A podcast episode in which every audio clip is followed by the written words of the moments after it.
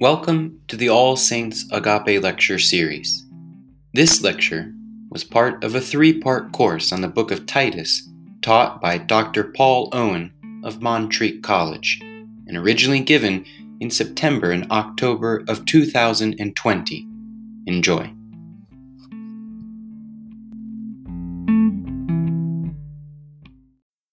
The Lord be with you. Let us pray. Blessed Lord, who has caused all holy scriptures to be written for our learning, grant that we may in such wise hear them, read, mark, learn, and inwardly digest them, that by patience and comfort of thy holy word we may embrace and ever hold fast the blessed hope of everlasting life, which thou hast given us in our Savior, Jesus Christ. Amen. So we know that the book of Acts takes us to about AD 62.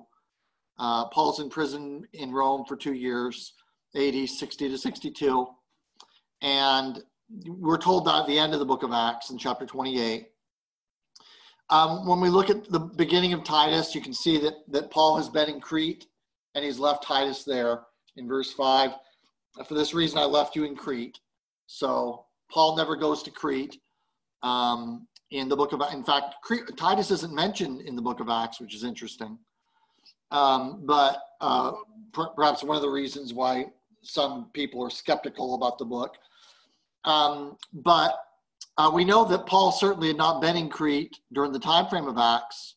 So unless we presume this is some sort of fictional correspondence, then um, we would have to put the visit to Crete outside the framework of Acts.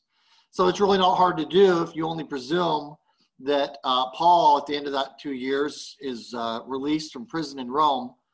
Um, and which all the early church fathers that comment on the issue recognize as early as the first Clement at the end of the first century, it's clear that Paul went further to the um, to the west beyond the regions that are described in the book of Acts. So that's a very early seated memory. So um, Paul was released from prison in Rome around AD 62 and engaged in an, another uh, missionary um, journey that took him further to the west. And this would be the uh, time frame that we would fit the, the book of uh, Titus into. Um, so Crete is a big island, as I mentioned last week. Maybe some of you have been there. Uh, I've, I've never I've never gone, uh, but uh, anyone ever been to Crete? Just out of curiosity. Okay, so some of you well-traveled people have been there. I'd love to go to some of these places sometime, but it's a huge island. Um, I think it's like the 88th biggest in the world or something like that. Um, and it's about 100 miles off the southern coast of Greece. So we know Paul's writing from the area of a, of a city called Nicopolis because in chapter 3 and verse 12 he mentions he's about he's going to stay there for the winter. Uh, be diligent to come to me at Nicopolis for I've decided to spend the winter there, Titus 3.12. So that that is a city in the western part of what then was southern Achaia, or uh, or I'm sorry, what then was the region of Achaia, which is basically southern Greece. So he's writing from Nicopolis, um, and it's after AD 62, and it probably it's got to be probably a couple of years after, because we would presume a decent amount of time has passed because Paul has been to Crete and he's left Titus in Crete to uh, settle the form of the church in that island. And Titus has been there long enough that he's about to be released from his duties because Paul mentions um, in chapter 3 that uh, um, in uh, where am I? In verse 12, that he says, When I send Artemas to you or Tychicus, uh, be diligent to come to me at Nicopolis. So, in other words, Titus is going to be relieved by uh, uh, this character, uh, Artemas. So, or, or Tychicus. So, he's about to be relieved of his duties. Presumably, he hasn't just started. So, that really doesn't allow the book to be dated any earlier than AD 64 or 65 and Paul's dead by AD 67 or 68. So um, probably this is written around AD 64 or 65 I mean, that's a pretty conventional dating for the book for people that accept that it is an authentic writing of, of St. Paul, which we will presume uh, for our setting. Okay, um, so far so good. Any questions? I'm throw just throw it out there if anyone has any questions so far about the about Acts and Titus. I do see there's chat here. Yeah, Flash bars. Seems Is like, that still going on? uh, I don't think so. Father Gene, I think you might be the only one. Okay. Says it looks like I'm in prison. Uh, I don't know what that means. I'm sorry, Paul. No, that's all right. Um, so, anyways, let's look at verse one. Uh, Paul, bondservant of God. I'm reading from the New King James Bible. I don't know what version you guys use at your church. Uh, if you use the authorized version, yeah. So the, the New King James is usually quite close to the authorized, so uh, it's kind of handy that way. Um, so uh, Paul, a bondservant of God and an apostle of Jesus Christ, according to the faith of God's elect and the acknowledgement of the truth, which accords with godliness, in hope of eternal life, which God who cannot lie promised before time began, uh, but has in due time manifested his word through preaching, which is committed to me according to the commandment of uh, God our Savior. So Paul calls himself a, a, a bondservant and an apostle, and you get that language in some of Paul's others, uh, other letters as well. Bondservant is a common title for prophets in the Old Testament, and so Paul would be associating himself with the Old Testament uh, prophets by calling himself God's slave or God's bondservant. Uh, one of the most famous verses you might want to think of there is uh, Amos uh, 3 and uh, verse 7, where uh, we read, um, Surely the Lord God does nothing unless he reveals his secret to his servants, the prophets. So the prophets are the people that God reveals his secrets to, and the apostles basically fit that paradigm as the New Testament uh, persons to whom God entrusts the mystery of his revelation. And uh, he's also an apostle and an apostle of Jesus Christ, uh, the apostles being the counterparts to the prophets. And so these are specially selected men whose ministry is to carry the revelation of Jesus Christ to the, to the whole world. And so we see already in the first century that the apostles are the ones who begin to take the gospel out to new and distant regions. And there are many early memories in the fathers about the, the, the extent of their travels uh, before they ended their lives. Hey, Paul, can I ask you a quick question?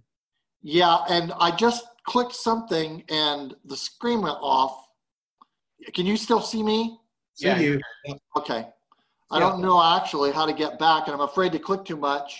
As Yeah, long as you can see me, don't that's click. fine. Yes, go ahead. I I just wanted to ask you about the uh, first uh, chapter. I mean, the uh, the second verse. Uh, did you, uh, you that was translated before time began? Yeah, This is, and the one I have is promised. I'm using the RSV. Promised ages ago. yeah. Is that the that's the RSV translation? I don't have the RSV in front of me, but Literal- Is does that literally mean before time began, or is that a, a colloquial for a uh, long time ago? Oh, I see. Yeah. Um, you know, when when you when you look at Ephesians chapter one, that Paul also writes, and when Paul's talking about the mystery of God's plan, he certainly roots it in what we call some sort of eternal counsel of God. And uh, I would I uh, forget. Um, I did sort of consult uh, when I. I mean, I can. Where's my? Yeah, it's, that that's okay. I mean, I was the I, if I recall right, it's it's basically before the ages. so. I mean, if it's um, time began, then it's before creation.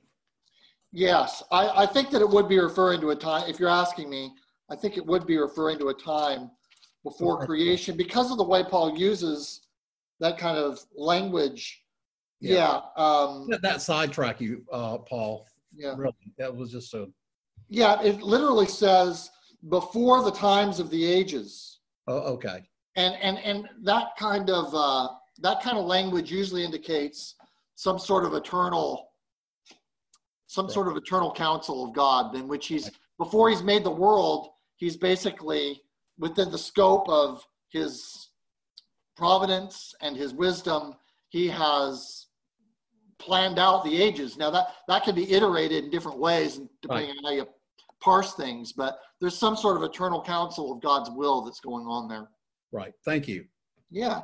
Um, so uh, that, that's all I was going to say about the apostle thing. Um, and then what the apostles preach is, Paul, Paul calls it the faith of God's elect. And, and in the Bible, the election is a way of speaking about the God's people as people who have been specially favored by God. It's, it's chosen language, it's favored language. Um, so it's meant to emphasize the fact that our salvation is rooted in God's grace. It's not rooted in what we deserve. Um, it doesn't presume any particular, you know, uh, detailed scheme as to understanding how human freedom relates to God's plan, but it it it certainly emphasizes that God does the choosing and we do the undeserving part, right? Um, so, of course, in the Old Testament, Israel is God's chosen people.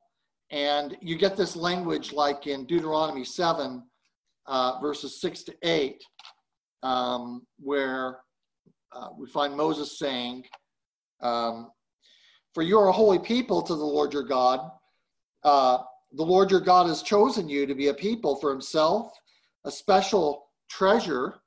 Um, oh, and I'm just realizing whatever it is I clicked, it just it has the same effect as if I was looking at my notes. So I'll need you guys to kind of keep me accountable. I wonder what I would click to get. It just says the letter Zoom in front of me. I wouldn't mess with it. Yeah. So um, just It's working very well. We'll, we'll hold you accountable. okay. Say you know just that now and then give a Pentecostal amen or something. Yeah. I know that you're still there. But um, you know the, the Lord your God has chosen you, Deuteronomy seven six, to be a people for Himself. And it says in verse seven, the Lord did not set His love on you because you were more numerous, uh, but because the Lord loves you. Verse eight. So that's always the emphasis in this kind of chosen language. Chapter nine, verses five and six of Deuteronomy emphasizes it's not because of your righteousness or the uprightness of your heart that you're be, i'm paraphrasing a little bit that you're being given the land uh, because you're a stubborn people. Um, so that kind of idea is is present with that language.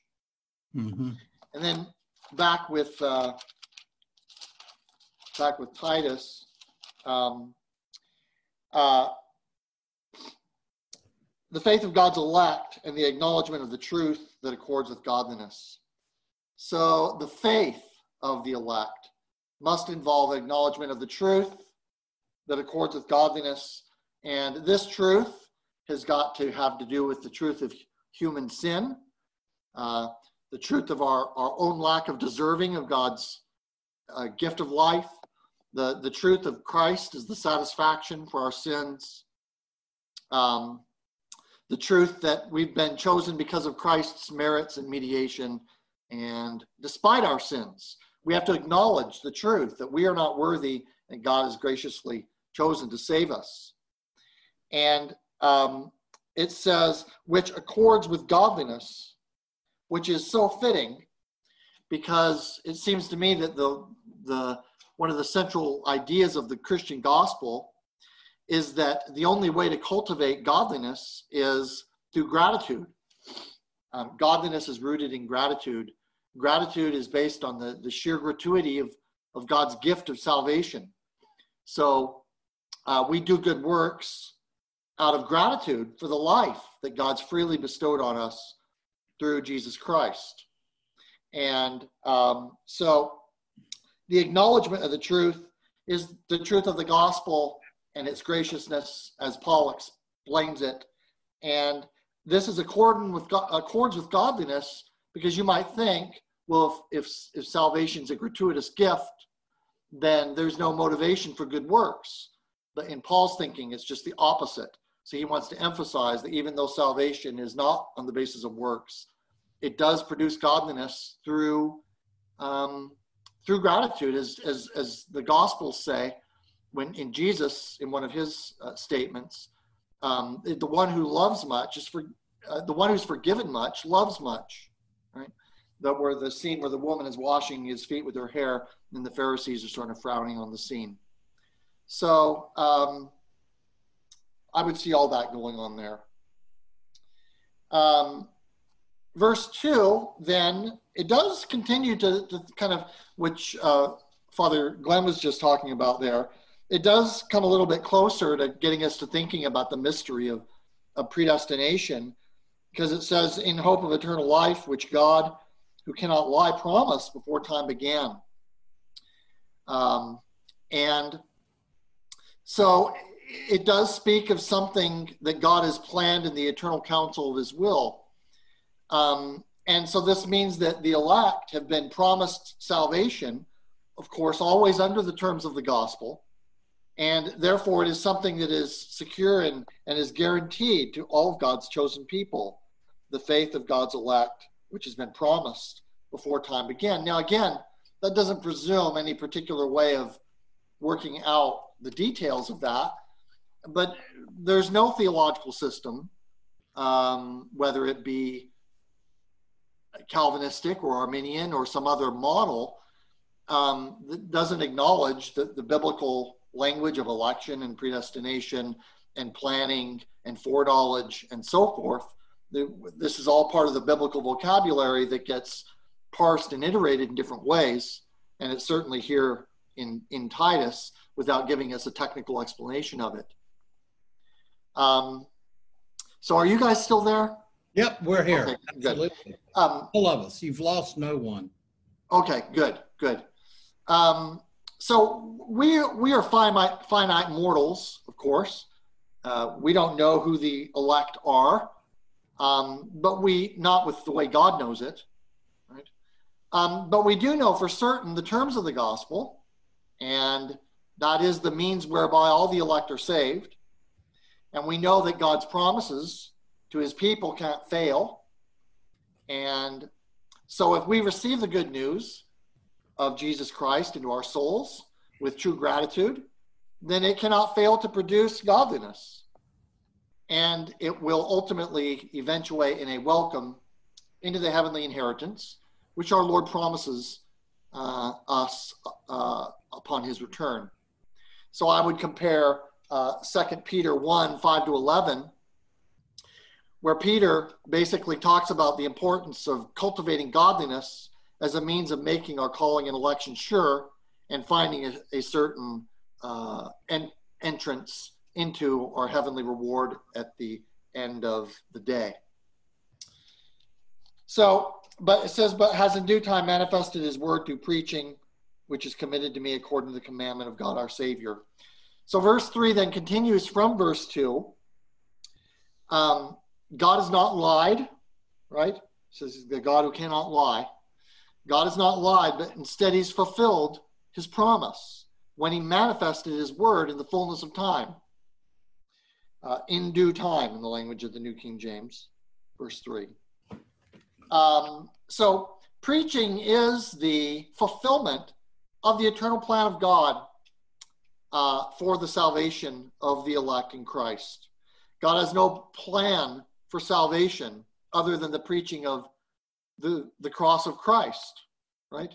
That the cross of Christ, which is the content of the word that is preached, is the manifest fulfillment of the will and plan of God um, from before time began. Now, I think here it's important that we not reduce preaching to the homily. And um, I emphasize this a lot in my classes. Um, public worship is preaching, it is proclamation. Uh, so, preaching is prayer, scripture reading, hymns, icons, church ornaments, sacraments, ritual. Uh, I take this as all the pr- proclamation of the gospel. The whole liturgy, in its churchly setting, is designed to proclaim Christ crucified to the world. And so when it says he's manifest his word through preaching, what this ultimately means is the church, because the church in its concrete existence is the preaching of the gospel. Um, and the latter half of verse 3 speaks of what was entrusted to him according to the commandment of God our Savior, right? Which is committed to me according to the commandment of God our Savior. Um, and what was entrusted to Paul is um, the word of God's promise, which extends life to all who have faith in Jesus Christ. And this response to, Christ is what is commanded of all who hear the message. And this, this commanding language, in other words, the proclamation of the gospel demands a response from man and uh, doesn't let man just be uh, neutral about the message. Um, that's that's the, the force of that commanding language. And it's picked up again in chapter 2 when it says in verses 11 and following of Titus, the grace of God that brings salvation has appeared to all men.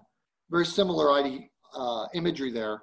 Then it says, teaching us that denying ungodliness and worldly lusts, we should live soberly, righteously, and godly in the present age, looking for the blessed hope and glorious appearing of our great God and Savior, Jesus Christ, who gave himself for us that he might redeem us. So the response to God's giving himself for us is uh, to deny to deny this world and to look for the hope of the world to come that Jesus will bring to us upon his return. That is basically what the, the response that man is commanded to give to the gospel. We're with you, Father. Father, I'm sorry. We're with oh, you, uh, Paul. Not me, uh, um, but um, Paul. Sorry. Yeah, it's all right. Um, it's not a prophecy either. My uh, yeah, my uh, my dogs call me uh, father, so they there you go. They see me as a father. Um, so, all right, let's look at verse four then. Um, to Titus, a true son in our common faith, uh, grace, mercy, and peace from God the Father and the Lord Jesus Christ, our Savior.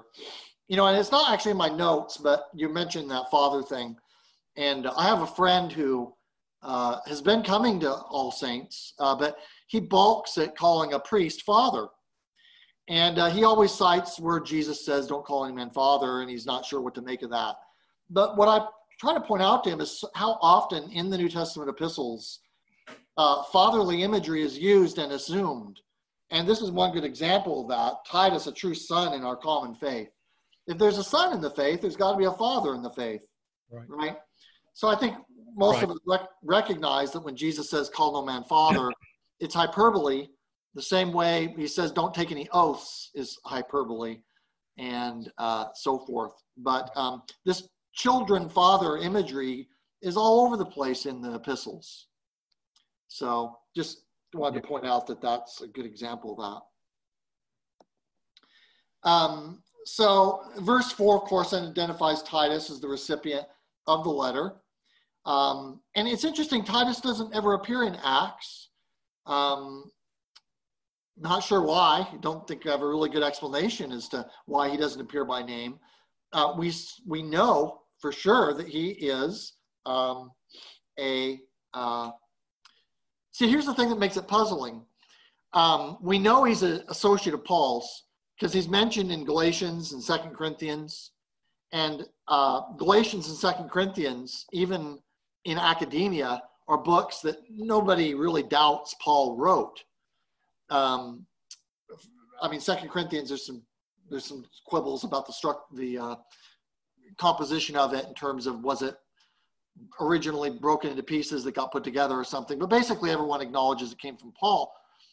And so, people who who are skeptical about the Book of Acts um, view it as being written by somebody who'd read Paul's letters the like people who don't think Luke wrote it, but somebody else wrote it. And so anybody who's read Paul's letters knows about Titus. So even if you thought Acts was fictitious, which I by no means do, why wouldn't somebody insert Titus's name into the narrative based on reading Paul's letters?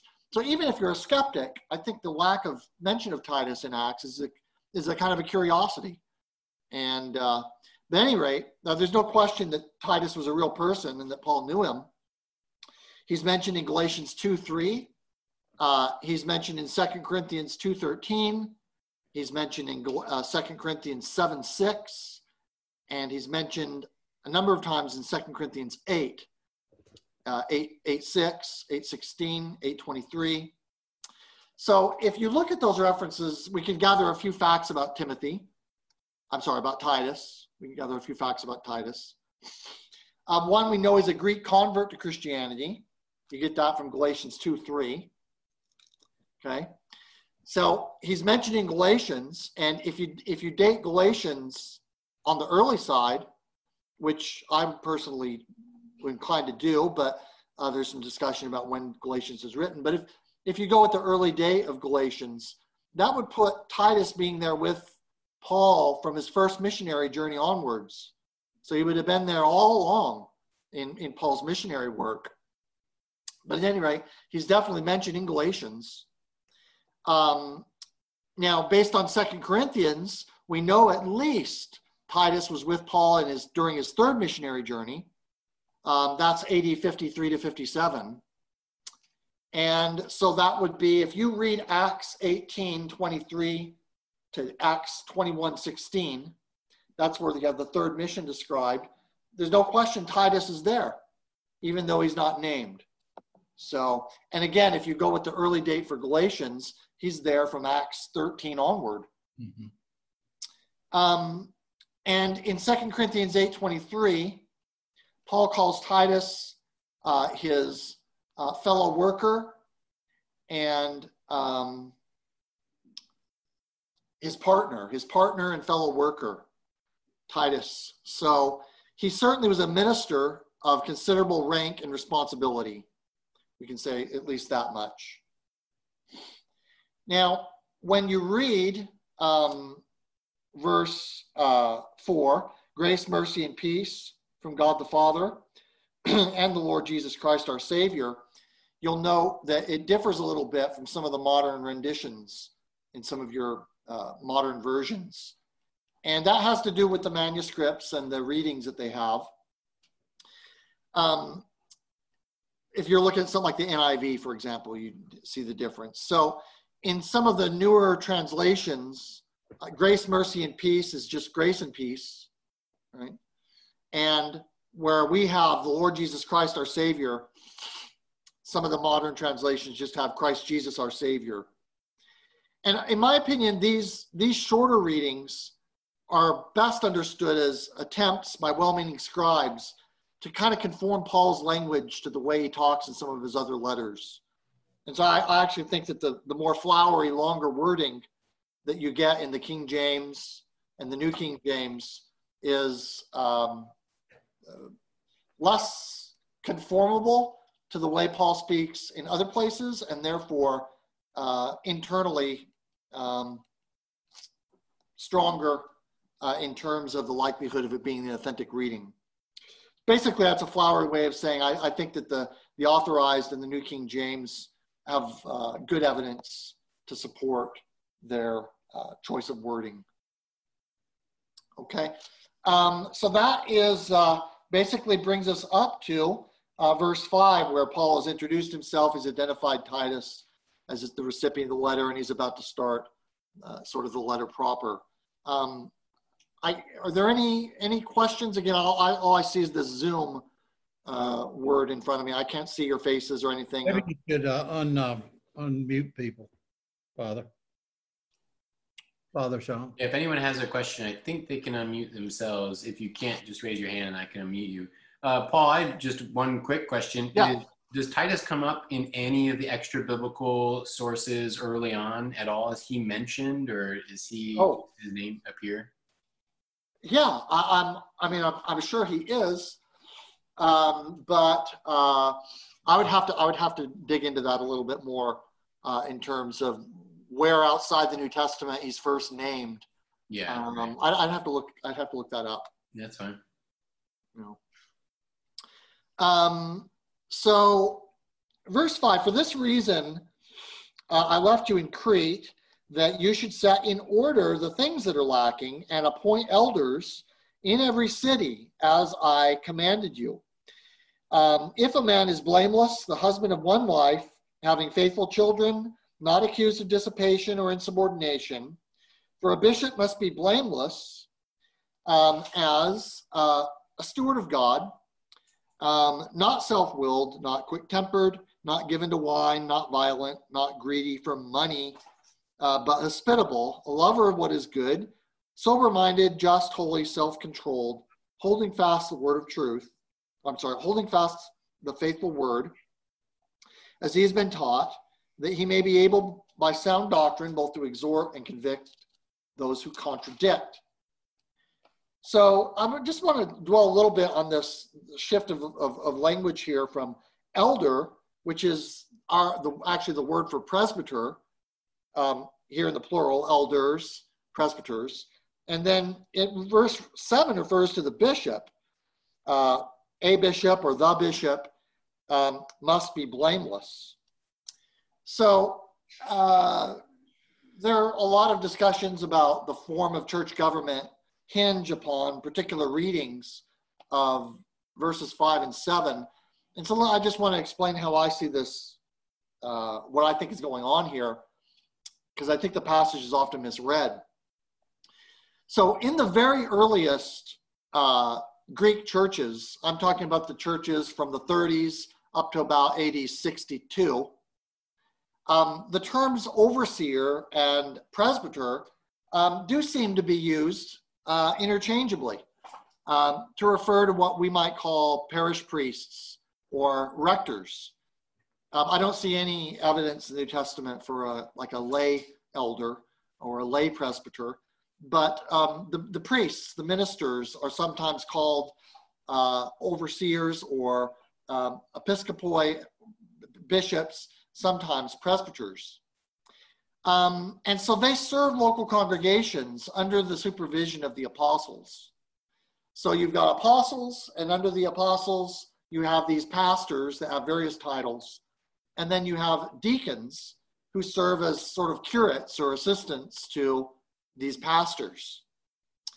And so, in that earliest setting, it seems to me that the term episkopos, overseer, emphasizes the administrative responsibility of the pastors.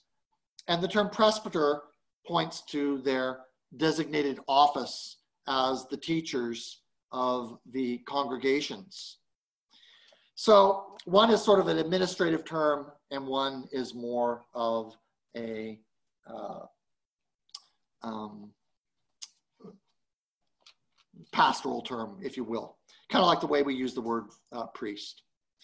Now, here's the problem though um, we know that by the time you get to the very beginning of the second century, that um, within a few decades of Paul writing the book of Titus, that already throughout uh, Syria, uh, through, uh, up into Turkey and Greece and over into southern Italy, that the church has uh, already arrived at more or less what we would call a, a diocesan structure where you have bishops who have oversight over cities and their, their surrounding regions. And they are assisted by a body of presbyters and their deacons. So, how do you get from you know elders and and uh, overseers or episcopoi bishops being more or less interchangeable titles to um, a diocesan structure where the bishop is a clearly delineated leader who is distinguished from the ordinary presbyters. And I actually think that the pastoral epistles give us uh, the key to this transition. Now, you might notice I mentioned the Greek churches involving this transition because I think that the Jewish churches from the very beginning had a more or less episcopal structure. And that's widely admitted that, for example, in the book of uh, Acts, James appears to be the bishop of the Church of Jerusalem assisted by a body of elders and deacons. So, how do you get from this early New Testament structure to what you read of in Ignatius's letters and Irenaeus and Tertullian, these other early fathers that assume more or less our sort of episcopal structure. And I think you see it here in Titus. Apparently, after Paul was released from prison in AD 62, as he pondered his own inevitable uh, departure from the world and that of the other apostles, he realized that there needed to be an adjustment to church structure uh, to adapt to the change in circumstances. And so when you look at verse 5 of Titus, this text is often read as if Titus is going from city to city and he's ordaining presbyters to be the pastors of the churches. Okay. Um, but what the text actually says is that presbyters are to be put in charge according to city. It literally says according to city. Appoint presbyters according to city. So, what I think he's actually saying is that Titus is to select a presbyter to be in charge of the church in each city in Crete. Um, in other words, to install a bishop over the presbyters to oversee the affairs of the church in that particular location.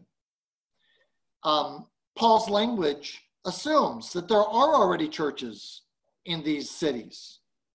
And furthermore, that there are already presbyters who are pastoring these churches. What they now need is bishops to be put in charge of each diocese, each city, so that there will not be needless power struggles over the office of bishop. That is, which of the presbyters is going to be in charge when the apostles are gone. They now are going to need diocesan bishops to fill the power vacuum left by the death of the apostles. And that's why verse 7 says that the bishop must be blameless. Because what he's talking about in verse 5 is appointing a presbyter to be the bishop for each city. And in one of the earliest um, non New Testament writings, First Clement, uh, Clement, who's writing a letter to the church at Corinth, um, talks about this. He's writing from Rome to Corinth. And he talks about this transition. And I think it's the very transition that's happening here in the book of Titus. Uh, First Clement chapter 44, verses 1 and 2 says this. Um, and so I'm quoting now from that uh, work. Our apostles also knew through our Lord Jesus Christ that there would be strife on account of the title of bishop.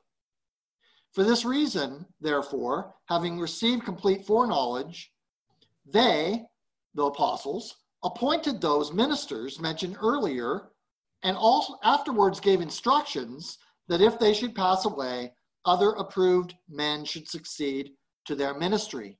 In other words, the apostles appointed men to be their successors in exercising the office of bishop over the churches. And so I think that that, that transition that's described in First Clement is actually the transition that's happening here as elders are selected in each city um, to be the bishop over the particular uh, diocese in their location. So um, that's what I think is going on there. So I actually think that the shift of language from elders to singular bishop in verses five and seven uh, more or less supports our Episcopal uh, church polity, and whereas this is often cited as a proof text for other kinds of church polity, I think it actually backfires in that sense. Um, now, I know I went through all that very quickly, but does everyone basically understand the gist of what I'm saying there about verses five and seven? Yeah. Yeah. So there's there's a lot of there's growth going on as well. So you've got Christianity is is is getting out there in these these little towns and larger areas, and and so they've got. Uh, I suppose Titus has been ordaining people. Yes, yeah, that's uh, right. And maybe maybe a bishop here and there. That's that's good. That's interesting. Yeah, uh, Titus is is going from city to city and appointing people to be the bishops in the cities yeah. uh, selecting from the presbyters. Right. And that's why he shifts to the singular bishop in verse 7, in, in my understanding. Right. Um, so, no- so from this point forward, already here in the mid 60s, the, the terms bishop and presbyter are no longer really used interchangeably. And you see that already in place by the beginning of the second century, um, more or less. Um, now, so then you get these, um, these qualifications in verses six and following, but it's actually quarter to nine, believe it or not. We've had so much fun uh, that I, I think I'll just leave time for any last questions. And uh, this these qualifications can, will go pretty quickly, and I can move into chapter two next week. Um, it'll just be a quick comment on each of them. But um, anyone have any general questions about anything we've talked about so far? Or uh, I'm mindful of st- sticking to the the time frame we sort of had agreed upon. Hmm Yeah, if there's no more questions, let's go through uh, Okay, those qualifications and then we'll. Uh, Sure. So uh, you've got blameless in verse six. Um, so a bishop must be of good reputation, not a notorious sinner. Uh, and I think the point there is no matter how charismatic or how gifted, you know, their character is very important. Um, husband of one wife, verse six also says, um, this possibly uh, prohibits uh, divorced and remarried ministers um, at least under ordinary circumstances, uh, from holding the episcopal office. Um, and but you, there might be discussion about that. But certainly, a bishop could not have a wife and a concubine. A bishop could not have a wife and a favorite slave used for sex.